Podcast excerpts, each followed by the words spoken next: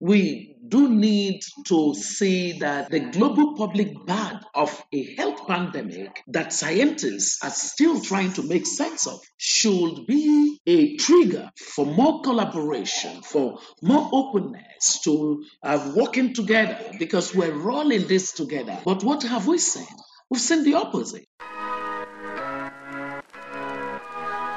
Die Kulturmittler, der IFA-Podcast zu Außenkulturpolitik.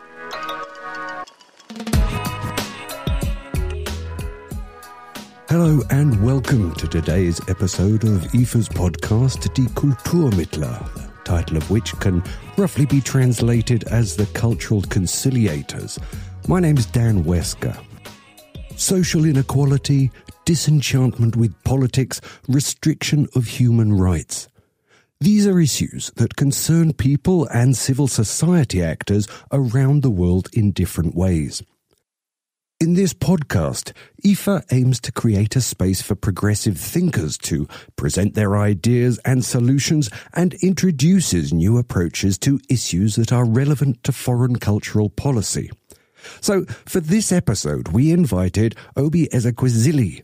She's an economic policy expert and co-founder of Transparency International, but before I go on to list all of her achievements, I'll let her introduce herself. My name is Obi Ezekwesili. Actually, my name is Obiageli, which often is um, shortened to Obi. My last name is Ezekwesili, and I am a policy expert, economic policy and human capital development policy expert. I have traversed the public sector, private sector, civil society, and international development. And I currently uh, run the Human Capital Africa, the um, School of Politics, Policy and Governance, SPPG, and I continue to do my professional work as the Senior Economic Advisor of the Africa Economic Policy Initiative. Obi Ezekwesili is also a former vice president of the World Bank for the African region and has served twice as federal minister in Nigeria. She is a co founder of the Bring Back Our Girls movement, which emerged as a reaction to the abduction of Nigerian schoolgirls in 2014. And she is also trying to pass on her political experience with the School of Politics, Policy and Governance, which she just mentioned. Obi Ezekwesili founded a program that provides education and support for young people who want to work in the political sector. The school is part of a bigger initiative which is called Fix Politics. The initiative aims, I quote, to elevate the office of the citizen to its rightful place in our nation and develop a political class of servant leaders. Considering the very name of this initiative, I asked her what it is about politics that is broken. What is broken about politics is that the um, supply side of politics, being the political class in most polities today, are alienated from the society that they serve. Therefore, the demand side of politics, being the citizens in most democracies around the world, are disaffected uh, with the way that the democratic process has been practiced. And the fact it has resulted often in poor delivery of outcomes of governance to uh, the society at large. The correction of this distortion of democracy is important. And that's what I refer to as fixing politics going back to that, you, you, actually established a triangular democracy model. Could you tell me a bit more about the three components and why they're crucial to political processes? The triangular pillars of democracy came out of my scrutiny of how we could better understand what had gone wrong with a fundamental principle of competitive politics, politics that places competition as an ideal that would support the emergence of the best possible political leaders at different levels of interaction with citizens who wish to have competent, ethical, and capable people manage public affairs, the public space more broadly. And so to understand the role of competition as a way of ensuring higher degree of performance of political leaders, I decided to model the process, the, of course, the academic inquiry with the economic model of market. So I decided that if politics were a product, if it were a service, it would have three important pillars to the extent of how competitive markets operate. And so it would be the pillar of the consumers, the pillar of the suppliers, and then the pillar of the regulator of the market. And if you looked at that model, it does constructively convey what we see in democracies. We have the politicians vying for political office. They are basically presenting themselves as potential suppliers of political goods. And you've got the demand side being the electorate who constantly are shopping for the kinds of people that would run the public sphere so that they would have better governance. And then you've got the institutions of politics that regulate or arbitrate that process of political interaction between the demand side and the supply side. And so it neatly fits into my model of saying that there are these triangular pillars of democracy that are very systematic and integrated, and that any attempt at correcting the dysfunction in politics that is not holistic would not work. You also speak about a, a value based political class. Why did you decide to use the term class? Shouldn't a, a real democracy be free of classes and whatever divides us? You know, one of the things I try not to do is to get into semantic obscurantism. So, one thing that is very clear is that you do have a class of people who present themselves and are voted for into political office. The fact that we use the word class to describe them is neither here nor there because it simply means those who play the game of politics. And so a democracy already recognizes that there are politicians, that there is an electorate, and that there are institutions that regulate politics. So I wouldn't get into the semantics of class and democracy. It's simply a way of describing that you have the electorate on one side of the triangle, you've got the politicians or political class, when you take them as a community of people bidding for political office on the other end of the triangle, and then you've got the regulators at the apex of the triangle. So, based on this model, Fix Politics wants to structurally change politics in Nigeria. Obi Ezekwesili's approach is based on the idea that the citizens should understand their power and act on it. A few years ago, she tweeted, Who are those best placed to make greatness happen in a country like ours? Citizens, citizens, citizens. But while she is already putting a lot of effort into empowering the people, aren't there institutions and networks that can help this process from the outside? Obi Ezekwesili explained to me where international cultural policy and international cooperation can come into play in this process of strengthening democracies.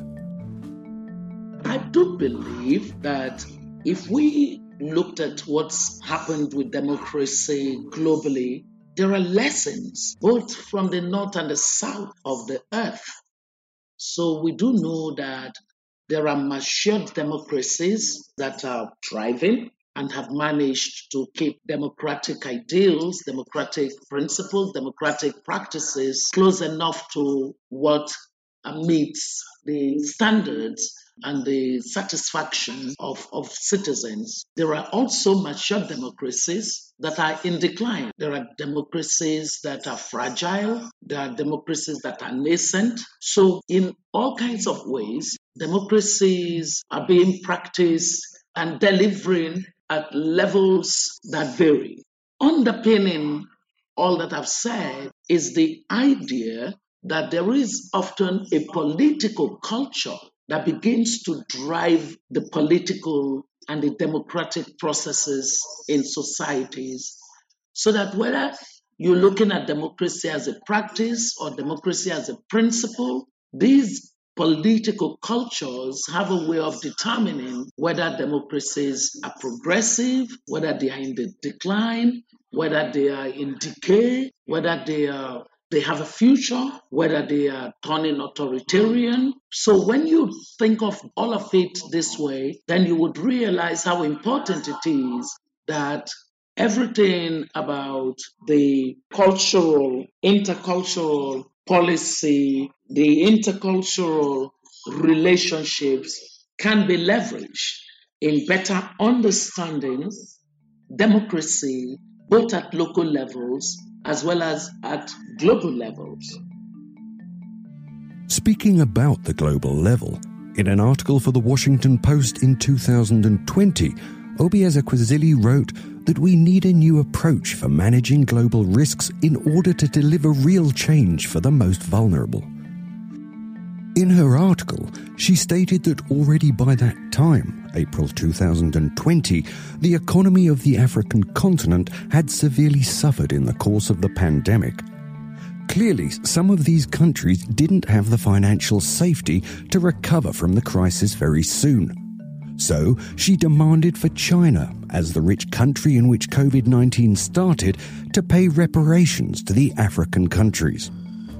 That was nearly two years ago, and today we're still fighting the global pandemic. At the same time, other pressing issues that put the well being of communities at risk have to be tackled nevertheless. So I wanted to know more about this idea of finding a new overall approach for managing global risks. What would that look like? The new approach would be one that is considerate of the enormous changes and swings that have happened in terms of geopolitical power in our world today. Emerging economies, whether in the east of the world, in the Latin Americas, in the Pacific, in Africa, have an important role to play in the discussions of how we manage our global space. The multilateral order that has served us since the end of the Second World War is not sufficient, it's not adequate, it's not inclusive. And so it is important that we should revitalize, we should redesign. And in fact, our redesigning should emerge from a place of imagining the world that we hope to see in the next 50 years. We need to integrate the changes that we see that are enormous, not just in terms of economic structural changes, but also in terms of global issues like climate change, the role of disruptive technologies, the enormous risks that we collectively bear as a result of the challenges of global criminality, whether they be criminal gangs that are cross regional or globally networked. How do we also manage the consequences of disruptive technology while taking advantage of the enormous opportunities that they have handed to the world? How do we deal with cybersecurity? How do we even deal with the convergence of cybersecurity and the basic insecurity that is associated with a world where we have seen terrorism operate at the most heinous level. How about the challenges of climate change? The fact that a continent like Africa, which contributes less than 3% to the global warming conditions is having to bear a disproportionate impact of that situation, whether it's in terms of the conversations that need to be had on adaptation or mitigation and how they intersect. The challenges of productivity of the global economy, especially in terms of the role that global trade plays. There are so many issues. The global norms, how nations relate in the 21st century and going forward. We cannot rely on the old ideas. New frontiers, such as the governance of the oceans, of the ocean rather, because we don't have oceans. So all of these require that we should have a new approach. We do need to understand that the, that the concept of the nation state is also undergoing a lot of trauma. There is a lot in terms of the division of responsibility across the spectrum of society, whether it's the role of business, the role of government, the role of communities, the role of civil society. So there are so many global issues that have local implications that need to be discussed in an environment of mutuality of interests. If we don't do that, we will continue to have a lopsided world and we're going to have the dysfunction of a repetitive pattern of uh, what I call a stultifying great power competition that is not helpful to anybody. Yeah. And how do you perceive the EU is dealing with this situation regarding uh, responsibility and, and, and stance? The EU has shockingly taken the path of least resistance. And therefore, you do not see the level of energy that should come from a very important community within our global world. The EU almost takes a play a position of not wanting to upset either part of the great power competition. So whether it is a great power competition going on between the US and China or between the US and Russia, you often find the EU strangely burrowing its head into the sun, avoiding to take responsibility for the fact that the rest of the world cannot simply ignore any set of countries, no matter how powerful they are, determine what happens to our world. No two countries should have such enormous power to turn our world to a duopoly situation. We cannot afford to have the EU not rise up to the level of responsibility that it owes to use its voice appropriately and to act in collaboration with the continent that its near proximate neighbor, Africa, a continent with which it has history, even though that history is a checkered one, history that still needs a lot of resolution, but it can actually turn a new leaf by seeing Africa as partner in that effort at getting our world back to the design table of how we will organize global relations. And, and what do you expect from international cultural policy actors such as IFA? IFA has the prospects of building strong collaborations and partnerships with similar communities and institutions and individuals in a continent like mine or even the rest of the world.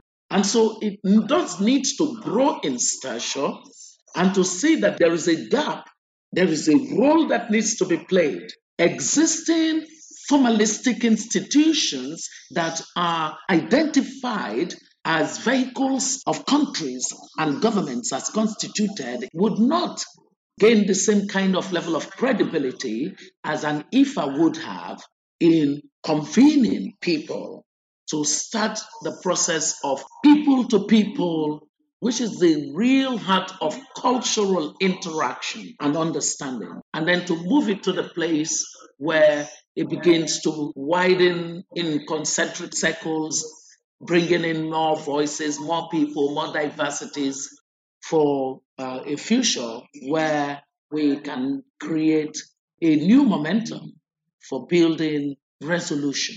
We do not have mechanisms for dealing with dissent, dealing with differences. We can actually disagree without being disagreeable. We can reduce the times when conflict cannot be resolved. We cannot have a world where we enmity between countries gets to escalation, ruining the prospects of collaboration. And would you say that with the global pandemic, there's a momentum of change now? There is a momentum that could be leveraged, but it's currently being wasted. And that's because of the vacuum in global leadership. Where are our leaders?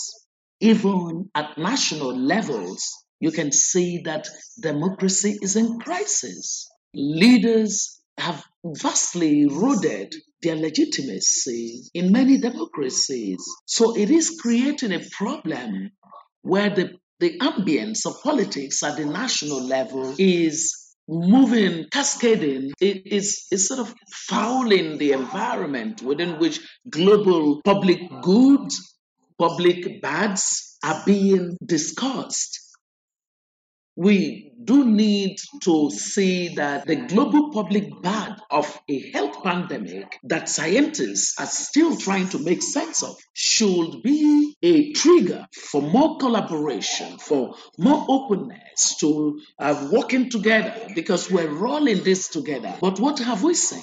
We've seen the opposite. How can it possibly be that the UK, the EU, would obstruct anything that has to do with the capacity of an African continent to produce vaccines. How does that show any momentum toward a new world where we're collaborating?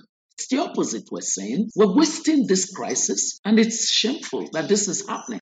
So, my sense is that because everyone is sadly focused on post COVID recovery, it is standing in the way of what is most critical, which is a reimagining of our world. We are handed an opportunity to reimagine our world, but we're trading it off on the altar of going back to how we used to be before the pandemic. How we used to be before the pandemic was not the best. It was a world of inequality, it remains vastly more unequal, it was a world of the winner takes all. It was a world where we could see clearly that capitalism has delivered on the promise of growth, but that growth is not shared growth. And therefore, we do need to trigger a process of maximizing the best that capitalism can offer while at the same time paying attention to the lessons of what has not worked. We do need to think of what globalization has helped the world to achieve and what then can be corrected in order that it can lay a stage for a prosperous world that's not lying side by side with the pernicious poverty that we see. Not acceptable, even in countries that are advanced economies, that significant catches of the population of their population should be in poverty. No one should be remain poor in the 21st century world where the forces are aligned, whether it's in terms of technologies, as in terms of what science is, is, is moving us toward, whether it's in terms of the human capital that the world has been able to and continues to raise, whether it's in terms of the population of the world, the absolute presence of new sources of resources, the ideas. It's unbelievable what the opportunities are, but we allow the poor leadership of the of, of, of how to deal with the risks and the threats and the weaknesses to be a hindrance to the maximization of opportunities. The pandemic showed many of the problems in multilateral relationships even more clearly. And as Obi Ezekwesili points out, during the pandemic, but just as importantly after it, there is a need for better dialogue and for a broad global understanding. And we need leaders who base their decisions on values that are aligned with solving the pressing issues of this century. That's it for today. Next month, in the upcoming German episode of the Kulturmittler, we will talk about feminist foreign policy. For any suggestions or critique, please feel free to email us at podcast at ifa.de. My name's Dan Wesker. Thanks for listening. Take care. Stay safe.